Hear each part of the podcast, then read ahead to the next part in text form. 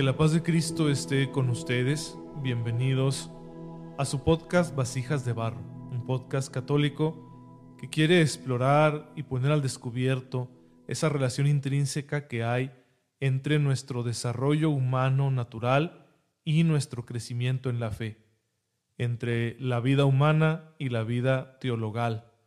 Un podcast que explora la relación que se da entre espiritualidad y psicología. Ya estamos en el episodio número 11, gracias a Dios, y en los episodios anteriores nos hemos concentrado en un ejercicio de autoconocimiento, partiendo de las aportaciones que nos dan las ciencias humanas, principalmente la psicología, para comprender los elementos que conforman nuestra personalidad.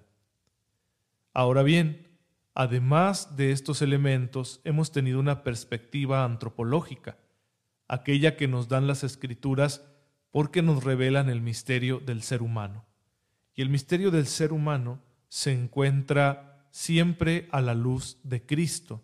Si partimos de la palabra de Dios, tendremos que tener un punto de partida cristológico para comprender lo que es el hombre. Pues bien, hermanos, todos nosotros, cuando vamos conociéndonos, debemos tener en cuenta que nos conocemos para amarnos no para asustarnos, no para juzgarnos, no para generar un complejo de culpa, no para frustrarnos por cómo somos, por nuestra realidad, sino que estamos llamados a amar lo que somos. Y como nadie ama lo que no conoce, entonces nosotros tenemos que conocernos primero. Pero ya hemos llegado al punto de hablar de la autoestima, es decir, de amar lo que conocemos, de amar lo que descubrimos en nosotros mismos. La autoestima es también un paso del crecimiento personal. No es el último, porque después vendrá la autoposesión, es decir, que yo me haga dueño de mí mismo y de esa forma pueda actuar de, de manera madura, responsable y también cristianamente hablando de una forma santa. Pero antes tendré que aprender a amarme. Por eso estamos ahora ya hablando de la autoestima. Y decíamos que la autoestima tiene tres pilares fundamentales. El primero son esos vínculos interpersonales, especialmente la familia, que nos acompañan en las primeras etapas del desarrollo. Son sumamente importantes para comprender cómo es que se ha ido generando nuestra autoestima. En segundo lugar, tenemos la historia de vida, de ello hablaremos hoy. Y en tercer lugar, el tercer pilar será la entrega, es decir, la orientación definitiva de mi vida, aquello a lo que yo me estoy entregando la causa que mueve mi existencia. La historia de vida es importante y si hablamos de historia vamos a hablar del pasado. Vamos a explorar nuestro pasado, pero lo vamos a hacer con mucho cuidado. Porque el pasado ya no lo podemos cambiar y si no tenemos cuidado al conocerlo, al evaluarlo, al reconocernos en él, pues podemos lastimarnos. Por eso lo vamos a hacer con suma delicadeza. Por lo tanto, antes de entrar en sí en lo que es el tema de la historia de vida como pilar de la autoestima, vamos a precisar algunos matices que deberemos tener siempre en cuenta. En primer lugar, partiendo de la Cristología, el Señor, el Verbo encarnado, Jesucristo, tuvo una vida humana como la nuestra. Por lo tanto, también tuvo su historia de vida con sus misterios gozosos y sus misterios dolorosos. Nuestra vida igualmente estará compuesta de misterios así, y es que Dios al encarnarse elige asumir la condición humana en circunstancias difíciles, porque quiere saber el Señor lo que se siente ser humano hasta las últimas consecuencias. A eso lo mueve su amor. Así que la vida de Jesús tuvo esa historia en ocasiones complicada, en ocasiones dura, en ocasiones retadora. Lo sabemos muy bien por los relatos de los evangelios. Si Él ha querido tener una historia de vida, un pasado, pues también nosotros. Vamos a asumir entonces nuestra propia historia de vida a partir de la historia de vida de Jesucristo nuestro Señor. Una segunda precisión es que claro que vamos a hablar y a señalar especialmente lo negativo que podamos encontrar en esta exploración de nuestra historia de vida. Sin embargo, no debemos concentrarnos en ello tanto que nos olvidemos de las cosas buenas. Siempre son más las cosas buenas que el Señor ha dejado que pasen en nuestra vida. Son más las bendiciones. No hay que tener esa tendencia de concentrarnos en lo malo, de solo estar viendo el granito negro del arroz, sino que hay que tener una perspectiva amplia y agradecida por todas las cosas buenas que son muchas más. ¿Por qué vamos a trabajar con lo negativo? Porque quizás sea lo más urgente o lo más importante en tu vida y en la mía para que avancemos. Lo bueno habrá que reconocerlo, agradecérselo a Dios y seguir trabajándolo para que se potencie. Pero ahí no tendremos tanto problema. Quizá lo bueno no nos presenta un desafío tan grande como aquellos aspectos negativos que podamos encontrar en nuestra existencia, en nuestra historia de vida, en nuestro pasado. Pues bien, este segundo matiz tiene mucha importancia para que no nos lastimemos al explorar el pasado. Vamos a bajar al abismo de nuestro pasado, de nuestra historia de vida, que puede encontrarse a oscuras porque no lo conocemos bien. Y al arrojar una luz sobre esa historia de vida, lo más seguro es que encontremos realidades algo feas o muy dolorosas. Pero no vamos solos, vamos acompañados del Señor. Con su gracia podremos enfrentar y asimilar cualquier cosa que encontremos.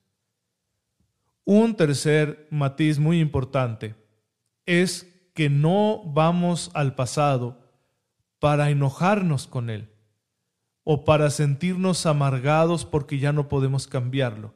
Vamos a resignificarlo mirándolo con una mirada más serena que procede del amor de Dios que estamos conociendo, que procede de nuestra madurez actual, que procede de la gracia divina que nos acompaña, para que veamos cómo el Señor ha estado presente a través de ese pasado y cómo nos ha ido guiando suavemente sin afectar nuestra libertad en medio de las circunstancias que nos haya tocado vivir. Así que esta mirada a nuestro pasado tendrá que ser siempre una mirada de esperanza. Lo vemos, pero no para desesperarnos. Lo conocemos para tener la esperanza de que todo podrá ser transformado con la gracia de Dios y que simplemente queremos un punto de partida que surja de la verdad, de nuestra verdad, de la realidad de quiénes somos. Y para saber quiénes somos importa mucho conocer nuestro pasado, nuestra historia de vida, que nos influye poderosamente, para que así vayamos construyendo este pilar de la autoestima que es una reconciliación con nuestro pasado, con nuestra historia de vida. Por eso quisiera recordarles mi versículo favorito de la Biblia, Romanos 8:28. Ahí está escrito que Dios ha dispuesto que todas las cosas concurran para bien de los que aman a Dios. Es decir, todo es para bien si mi enfoque fundamental en la existencia es amar a Dios. De manera que todas esas cosas que yo pueda encontrar en mi pasado, especialmente las que me causen dolor, las que sean oscuras, aquellas que me desagraden, ver que también Dios las ha permitido por una razón, porque Él nunca permite el mal absoluto. Que quizá me cueste descubrir ese sentido, sí, porque tal vez mi amor por Dios no es lo que debería ser todavía. Sin embargo, esto no quiere decir que no pueda yo lograr un mayor amor a Dios en estos momentos de mi vida.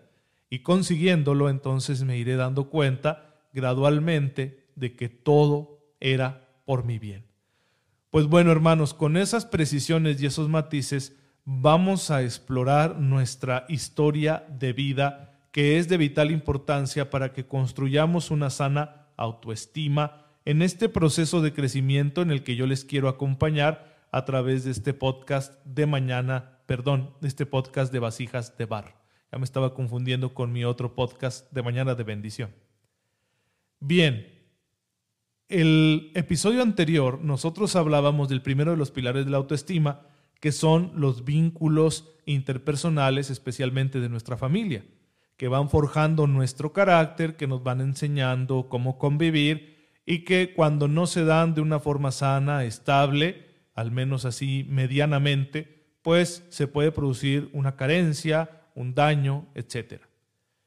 Está, por supuesto, este pilar entrelazado con el segundo, con la historia de vida. Los principales agentes en nuestra historia de vida serán siempre nuestros familiares. Sin embargo, puede que existan intervenciones, positivas o negativas, de personas ajenas a la familia en las primeras etapas de nuestro desarrollo e incluso posteriormente que hayan marcado profundamente nuestra etapa de vida. Por ejemplo, un maestro, un tutor, alguna persona extraña, alguna otra persona con la que a lo mejor la familia se relacionaba, o también ya después, pues las experiencias de noviazgo, de relación, el cónyuge, etc. Todo esto hay que tenerlo en cuenta porque no son pilares aislados de la autoestima, sino que están siempre entrelazados. Hay una dinámica transversal entre estos tres pilares. Pero además de la intervención de estos agentes personales, es decir, son seres humanos, está también la intervención de acontecimientos que pueden no haber sido provocados por nadie. Son situaciones que se dan en la vida, situaciones de orden natural, muchas veces accidentales, y que nos pueden pasar, no sabemos por qué, a veces simplemente es que está uno ahí en el momento en que va a pasar algo, como por ejemplo un desastre natural, y claro, esto nos puede afectar profundamente. Un evento de este tipo puede ser traumático, puede haber afectado nuestra integridad eh, física o psicológica incluso. O además pueden ser situaciones que nos acompañan de nacimiento, como una discapacidad o hasta el mismo temperamento. Lo hemos recibido, no hay una explicación de por qué nos tocó a nosotros, simplemente ya no podemos cambiarlo, no podemos vernos libres de esa condición de origen natural. Y por último, tendremos elementos en nuestra historia de vida que nosotros mismos hemos construido, siendo agentes principales de esos acontecimientos o agentes secundarios. Pero tenemos un papel muy importante ahí porque son cosas en las que hemos estado implicados. Claro, según nuestro nivel de conciencia y nuestro nivel de autonomía, que depende en gran medida de la edad con la que hayamos contado cuando se dieron esos acontecimientos.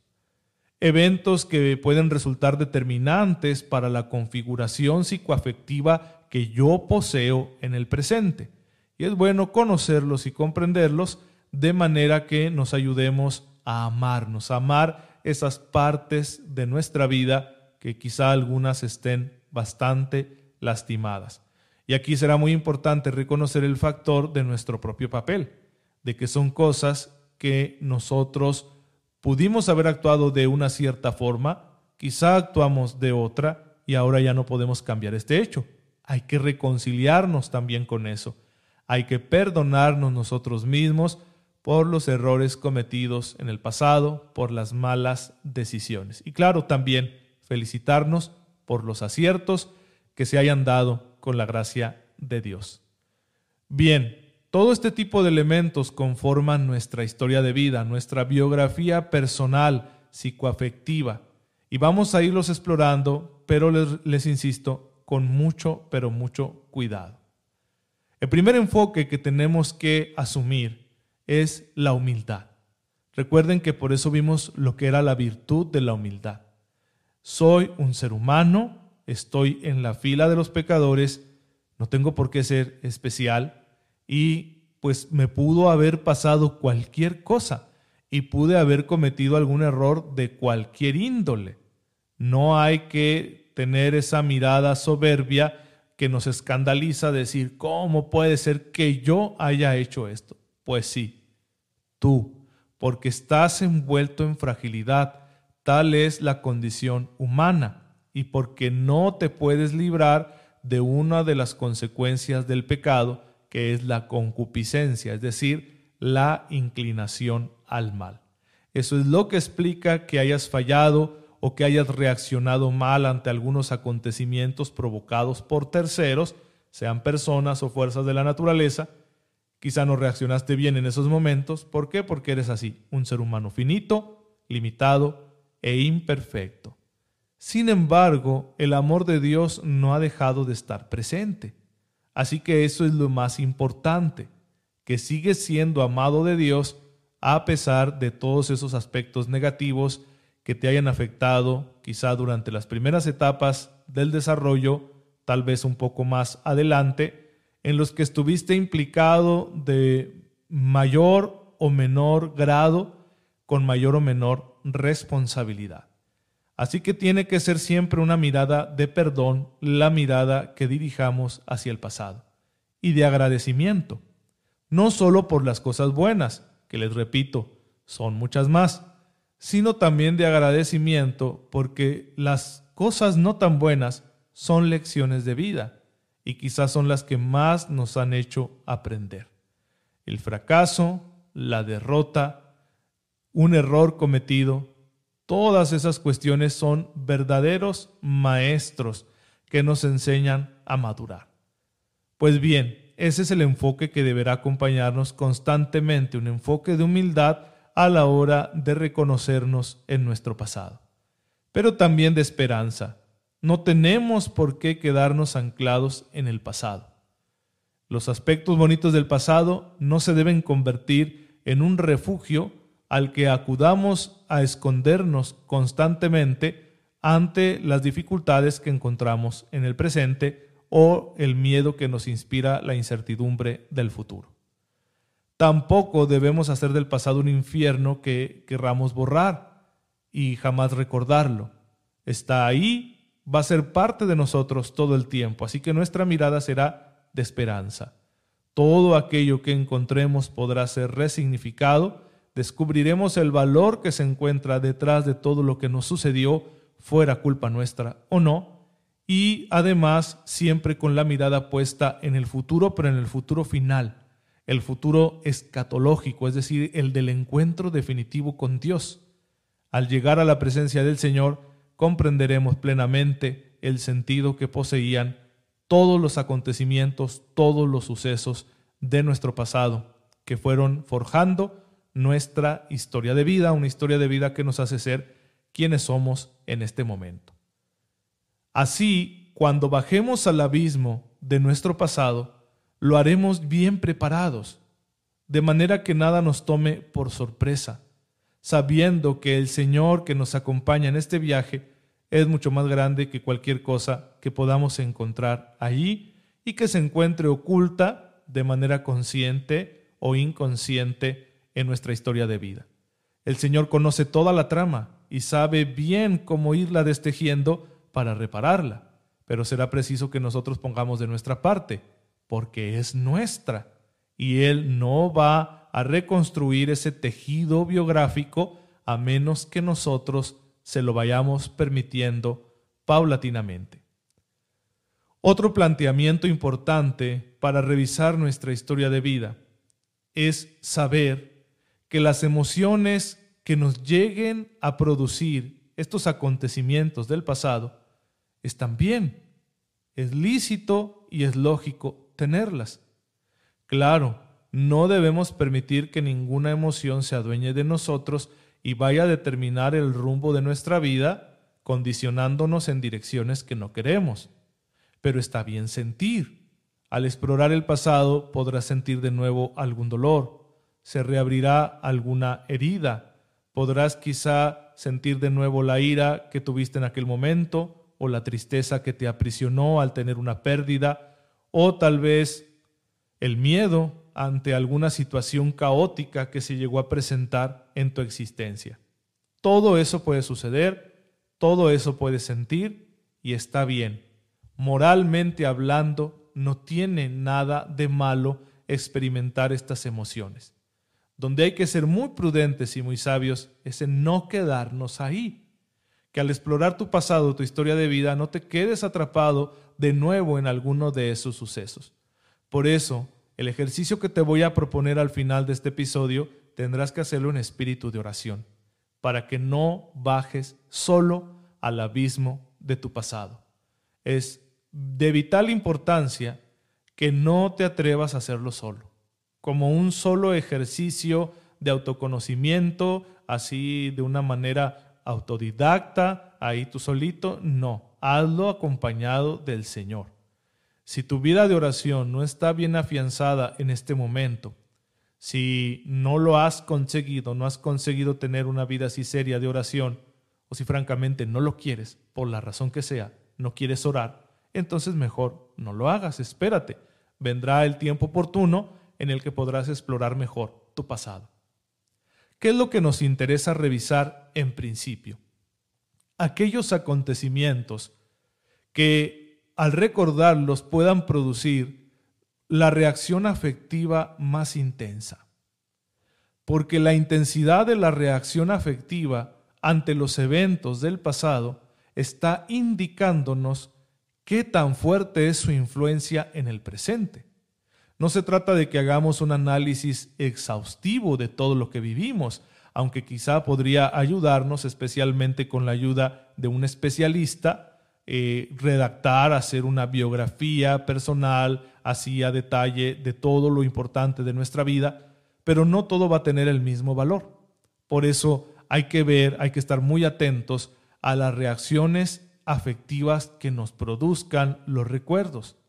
Entre más intensas, nos estarán indicando que son las que tienen mayor influencia en nuestra vida personal actual. Les pongo un ejemplo muy sencillo de corte positivo.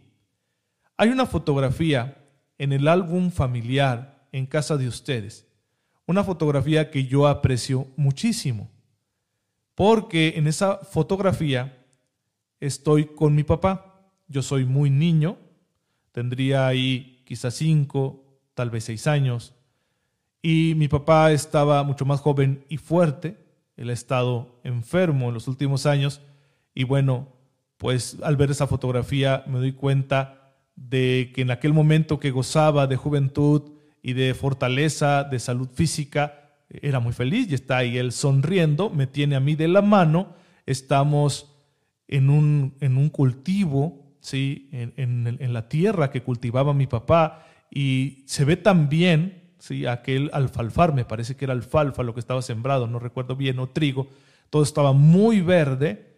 Y imagínense la belleza de tener de fondo el cielo azul y el campo verde de un sembradío bien cuidado. Y mi papá sonríe como contento, como satisfecho, como orgulloso de que ha trabajado bien se avecina una buena cosecha y tiene ahí la otra cosecha, su hijo. Me tiene tomado por la mano y pues ahí la reacción afectiva que a mí me viene al ver esa foto es una profunda paz y serenidad, porque me conecto con un momento de mi vida en el que yo no solo era muy feliz, sino que me sentía completamente seguro. A pesar de que mi origen fue muy humilde y de que vivíamos en una situación en la que teníamos bastantes carencias porque no habían llegado a ese rancho en el que vivíamos algunos de los beneficios de la vida moderna, como la luz eléctrica o el agua potable. Pero la verdad es que mi sensación de ese momento sigue muy viva y cada vez que miro esa fotografía me transporto allá. Es un acontecimiento importantísimo que marcó mi vida y me hizo darme cuenta del valor que tiene sentirnos seguros y cómo se sufre cuando carecemos de la seguridad. Cuando yo miro nuevamente esa foto en el álbum familiar, descubro que Dios estaba con nosotros y que nos concedió muy buenos momentos en aquella época de nuestras vidas. No lo miro para quedarme ahí y para fugarme de mi realidad actual, sino para darme cuenta de lo bueno que fue Dios conmigo. Pero la reacción afectiva que experimento es muy intensa lo siento hasta en mi piel cada vez que veo esa fotografía y lo puedo ver mil veces y mil veces siento lo mismo. ¿Qué me está indicando esa reacción afectiva tan prolongada que ha sobrevivido tanto tiempo? Porque yo ahora soy un hombre de 30 años mayor. Bueno, está indicando que ese acontecimiento fue de vital importancia, que me dejó marcado, dejó huella.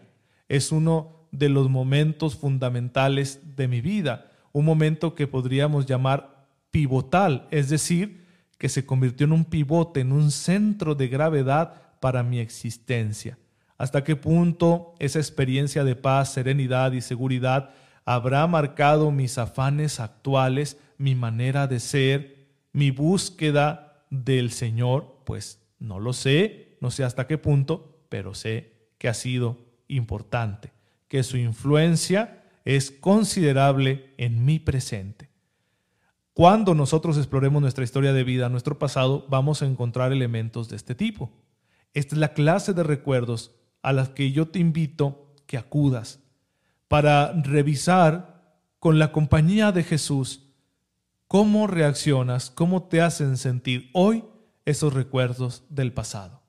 Tomar nota de las emociones producidas y ver si hay algún nexo que aparezca con claridad en nuestra conducta actual, en nuestra manera de sentir en el presente. Porque es ese nexo lo que tenemos nosotros que hacer nuestro y poner ahí el amor que el Señor nos está dando.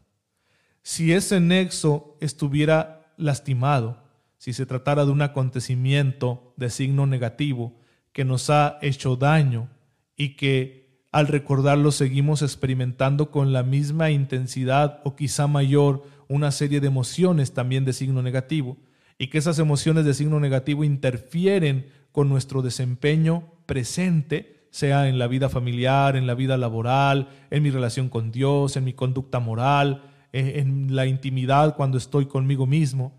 Bueno, tenemos un punto ahí que está llamando nuestra atención, es un foco rojo, hay que hacernos dueños de ese nexo. ¿Para qué? Para ofrecérselo al Señor y extender ante Él nuestro nexo lastimado como aquel hombre de la mano tullida, al que Jesús le dijo, extiende tu mano y que haya ahí un proceso de sanación con la gracia de Dios, de manera que vaya sanándose y eso vaya contribuyendo a nuestra estabilidad emocional y a nuestro crecimiento espiritual en el presente. Todos podemos hacer esto sin importar la edad que tengamos. Hay que hacerlo con paciencia. Toma nota de tres o cuatro acontecimientos de este tipo que puedas recordar. No es preciso explorarlos todos. Es nada más para tener la experiencia de que sí podemos abrir estos acontecimientos a la acción sanadora del Señor, que nos permite tener una mirada nueva acerca de estos nexos que pudieran estar lastimados y de esta forma resignificarlos y darnos cuenta de que poseen un sentido y un valor nuevos que quizá no habíamos descubierto, pero que ahora con la gracia de Dios sí nos damos cuenta y vemos que en realidad son lecciones de vida que nos permiten hoy tener una postura más positiva en nuestra existencia. Para mí, muchos de estos elementos negativos han representado un aprendizaje que me ha ayudado a tener una configuración personal empática compasiva. Y esto me ayuda muchísimo en mi ministerio sacerdotal. Quizá uno de los motivos más fuertes por los cuales yo opté por el sacerdocio fue precisamente porque conozco el dolor humano. Y así me he dado cuenta de que Dios quiere que se trabaje en ese dolor, que se evangelice el dolor. Y he querido hacerme un evangelizador del sufrimiento. Si yo no hubiera tenido aquellas lecciones de vida, probablemente no tendría esta buena herramienta que me ayude a ejercer muy bien mi sacerdocio, que es la compasión, la empatía. Estas cualidades se forjaron debido a esas experiencias negativas del pasado. Por lo tanto, ahora veo, años después, después de un proceso de crecimiento, claro está, ahora veo con una nueva mirada estos acontecimientos y me doy cuenta que no todo en ellos fue malo que quizás siguen produciendo un poco de dolor, pero ante todo me producen esperanza y confianza. Esperanza porque sé que no me han derribado y por lo tanto sé que no tienen por qué derribarte a ti tampoco. Y confianza porque el Señor me sostuvo. Y si el Señor me sostuvo en esos momentos difíciles u oscuros, significa que me sostendrá en los que puedan estar por venir o en los que estoy enfrentando en el presente. Pues hermanos, por eso es muy bueno conocer nuestra historia de vida y amarla, de manera que este pilar se vaya consolidando y así nuestra autoestima se genere de una forma más natural y más espontánea y podamos ver que no tenemos razones para negarnos ese amor. Si el amor de Dios ha estado presente en nuestra vida, aún en medio de esos misterios de dolor, pues lo seguirá estando de aquí en adelante. Y cuando nos amamos, entonces es más fácil cumplir con el gran mandamiento de ama a tu prójimo como a ti mismo, porque nadie da lo que no tiene si yo quiero cumplir con este mandamiento, quizá debo empezar por amarme a mí mismo, no con un amor egoísta, que no es amor, sino con un amor humilde, recto y justo, como el que el Señor me tiene. Un amor compasivo, que yo sea compasivo con mis propias miserias y que sea a la vez un amor generoso. Dios es generoso conmigo, ¿por qué no debería hacerlo yo conmigo mismo y decir, ok, eres bueno, tu existencia es buena, no eres un inútil, tú tienes un valor en esta vida, tienes derecho a defenderlo y tienes sobre todo derecho a compartirlo, a compartir la experiencia de la bondad de la existencia con aquellos que te rodean y por supuesto ser empático con aquellos que vean que quizá están batallando un poco más que tú para poder amarse, de forma que les transmitas una experiencia genuina de amor humano y una experiencia genuina de amor divino. Y eso, hermanos, es lo que el mundo necesita para sanar todas sus heridas. ¿Qué pasa cuando no lo conseguimos? ¿Qué es lo que yo le voy a compartir a los que me rodean? Bueno, es bastante probable que yo les lastime. El que está lastimado, lastima. El que sufre, hace sufrir. ¿Por qué? Porque ha perdido la armonía que le da ese centro de gravedad en su persona, que es el amor de Dios. Cuando se carece de esta experiencia del amor de Dios, cuando no se tiene una autoestima suficiente, es bastante probable que lleguemos así, a ser personas que sufrimos y hacemos sufrir. En cambio, cuando está presente el amor de Dios, cuando hay una sana autoestima, no es que no se sufra, es que se sufre de forma distinta. Y por eso, en respuesta al sufrimiento, se construye la felicidad en lugar de hacer sufrir a otros como compensación o proyección del propio sufrimiento. Por eso una persona con autoestima contribuye muchísimo al bien común, al bien de toda la sociedad humana. Y una persona con autoestima, pues al sentirse también amado por Dios, va a crecer en santidad, quizá a una velocidad espiritual, por decirlo de alguna manera, mayor que la de aquellas personas que desafortunadamente no tienen un buen grado de autoestima. Esta palabra no hay que abusar de ella. No se trata la autoestima de ignorar nuestras debilidades, Tampoco se trata de justificar nuestras malas decisiones, sino de comprender que en todo ello han existido una serie de factores que se conjugaron y que produjeron lo que somos hoy en día. Y que hay parte de culpa, pero no toda la culpa es mía. Asumo mi parte y lo trabajo. Lo que no me corresponde a mí, lo comprendo, lo perdono y lo bendigo. Con esta perspectiva nosotros podemos ayudarnos en la vida cotidiana para que nuestra autoestima se vaya fortaleciendo cada día y sea un elemento de nuestra personalidad que nos haga resilientes ante la adversidad y generosos en el servicio. Porque una persona con una sana autoestima está satisfecha. Y si está satisfecha no va a andar por el mundo persiguiendo ambiciones inútiles que le lleven incluso a ir en contra de sus propios principios. Cuando alguien va en contra de sus principios, de sus valores morales y espirituales, de su fe, es porque está intentando compensar esa baja autoestima.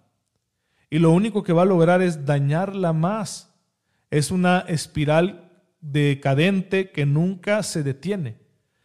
Por eso una buena autoestima nos ayuda a no entrar en esos procesos de destrucción espiritual.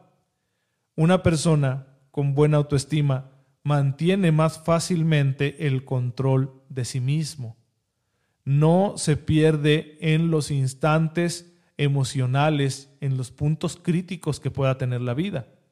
Los puede vivir, los puede asumir y puede amortiguar los golpes de una forma más rápida, con mayor fortaleza, precisamente para no perder lo que podríamos llamar la ecuanimidad. Y en el fondo, la persona con autoestima está agradecida por vivir y por eso ve positiva no solo su vida, sino la vida de los demás. Y así empieza a vivir como piensa. Si piensa con rectitud, si piensa bien de sí mismo y de los demás, va a vivir en correspondencia. En cambio, la persona que carece de una sana autoestima, pues es bastante probable que viva mal, aunque pueda llegar a pensar bien, a pensar con rectitud, pero carece de la fuerza afectiva suficiente para vivir de una manera coherente con sus principios. Y puede que con el tiempo termine pensando como vive, justificando su falta de equilibrio moral. Pues bueno, hermanos, esto es lo que yo les quiero compartir en este episodio número 11 del podcast Vasijas de Barro. El ejercicio ya en lo práctico es muy sencillo. Consiste de tres preguntas. La primera de ellas es, ¿qué es lo que no me hace sentir feliz hoy? ¿En qué yo veo falta de felicidad en mi vida actual? Tomar nota. Una vez teniendo un dato que nos dé nuestra conciencia acerca de lo que hoy no nos deja ser plenamente felices, hacernos una pregunta. ¿Y de dónde viene esta infelicidad? Para encontrar los condicionantes que pudieron haberse formado en nuestra historia de vida y que no nos están dejando ser felices hoy, porque quizá les estamos concediendo, tal vez inconscientemente, mucho poder en nuestra realidad actual. Y la tercera pregunta es, ¿qué estoy dispuesto a hacer al respecto? Esta es la gran pregunta. Porque yo puedo identificar hoy algo. Me falta salud en mi presente, me falta salud física. Y puedo ver por qué, de dónde viene. Por muchos años no me he cuidado, he tenido una mala alimentación, he bebido demasiado, he fumado. Y estos hábitos son producto, yo ya sé, de que mi papá no estuvo conmigo, yo tuve que empezar a enfrentar la dureza de la vida a muy temprana edad y me sentí lastimado y tuve que madurar de forma apresurada y bueno, eso me ponía ansioso en ocasiones y yo malamente aprendí a sacar mi ansiedad pues con los excesos. Muy bien, ya tienes un dato. Ahí está el nexo entre un factor que no te hace sentirte plenamente feliz en tu presente, falta de salud física, y su origen, que es una serie de malos hábitos que se formaron por una carencia afectiva, por un vínculo muy importante que estaba lastimado. Pero ahora la tercera pregunta es la que nos va a dar un signo positivo al revisar nuestro pasado. ¿Y qué estoy dispuesto a hacer al respecto? Fíjense bien cómo está la pregunta planteada. No dice qué me gustaría hacer al respecto o qué podría yo hacer al respecto, sino qué estoy dispuesto a hacer. Porque se trata de que esto tenga una finalidad operativa, de que yo no responda simplemente con el pensamiento, sino que pase a la acción. Entonces hay que evaluar nuestros recursos personales y decir, pues así como me encuentro ahorita, esto es lo que estoy dispuesto a hacer no solo porque los medios con los que cuento llegan hasta aquí, sino porque también en mi estado de ánimo actual, pues no tengo toda la fuerza afectiva como para enfrentarlo todo y superarlo con rapidez.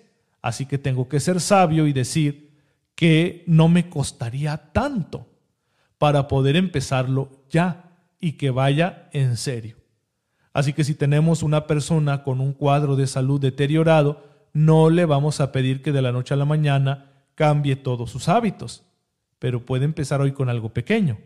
Y ese puede ser el gran cambio, el pequeño engrane que mueva a otros cada vez mayores y que le traiga al final un gran beneficio. Esta persona podría determinarse simplemente a decir, ok, voy a intentar no fumar. ¿Cuándo? Hoy. ¿Por cuánto tiempo? Solo por hoy. Esta es la gran lección que tienen ya desarrollando mucho tiempo los alcohólicos anónimos y que funciona.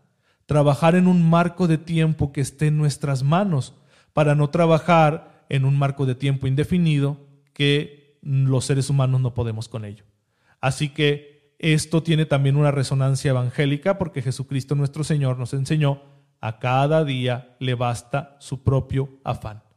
Pues así tenemos nosotros ya una pequeña decisión que nos puede ayudar y puede ser muy positiva porque la haremos no como una simple determinación, sino partiendo de un ejercicio de integración psicoafectiva, como diciéndonos, bueno, mi papá no estuvo conmigo, pero después de todo nunca estuve solo, porque el Señor me acompañó y puso a otras personas que me ayudaron a crecer, no como yo hubiera querido, pero a fin de cuentas aquí estoy, no me fue tan mal y mi vida es positiva porque sigo siendo un hijo de Dios. Y eso ya nos ayuda a que a la hora de formar el hábito todo sea mejor. Además de eso, podremos habernos reconciliado con la raíz y haber dicho, bueno, perdono al hombre que me engendró, porque no conozco las razones que tuvo para abandonarme. Simplemente sucedió, ya no puedo cambiarlo Sé que alguna razón habría, quizá de mucho peso, con la que no pudo. Yo también he experimentado la debilidad, así que comprendo y perdono. Después de todo, todo es para bien si yo amo a Dios. Y con este enfoque, hermanos, iremos como obteniendo la carga afectiva que nos ayude a que nuestra voluntad se mueva para tomar esas pequeñas decisiones que producirán el cambio en nuestra vida presente y que esas pequeñas decisiones fortalecerán nuestra autoestima. Porque cualquier hábito que yo trabaje en cualquier virtud, en el caso concreto de este ejemplo sería la virtud de la templanza, va a beneficiar al resto de mi persona, va a beneficiar el resto de las virtudes. Ninguna virtud crece sola, ningún vicio crece solo tampoco. Así que con un pequeño nuevo hábito bueno que yo haga, estaré haciendo crecer todas las virtudes en mi vida personal. Y esta es una obra agradable para Dios. Construyamos, pues, ladrillo por ladrillo, este pilar de la autoestima que es nuestra historia de vida, que no podemos cambiarla, pero podemos resignificarla, mirarla, pero ya no solo con nuestra mirada humana, sino con los ojos de Dios, que siempre ve a sus hijos muy amados en esta vida. Pues esta es la lección para este episodio número 11. Espero que les sea de utilidad. Cualquier duda o comentario, hermanos, envíenme un inbox a la página de Facebook Padre Ray y ahí estaré respondiéndoles en la medida de mis posibilidades. El Señor esté con ustedes. Bendice, Padre, a tus hijos y ayúdalos a ver, a contemplar tu presencia amorosa que les ha acompañado en ese pasado difícil que todos tenemos y que ya no podemos cambiar. Ayúdanos a aceptarlo plenamente, a mirarlo con una mirada de misericordia, a ofrecértelo con generosidad y a trabajarlo para que seamos libres y podamos amar y servir como Jesús nos enseñó. Por el que vive y reina contigo en la unidad del Espíritu Santo y es Dios por los siglos de los siglos. El Señor esté con ustedes. La bendición de Dios Todopoderoso, Padre, Hijo y Espíritu Santo, descienda sobre ustedes y los acompañe siempre.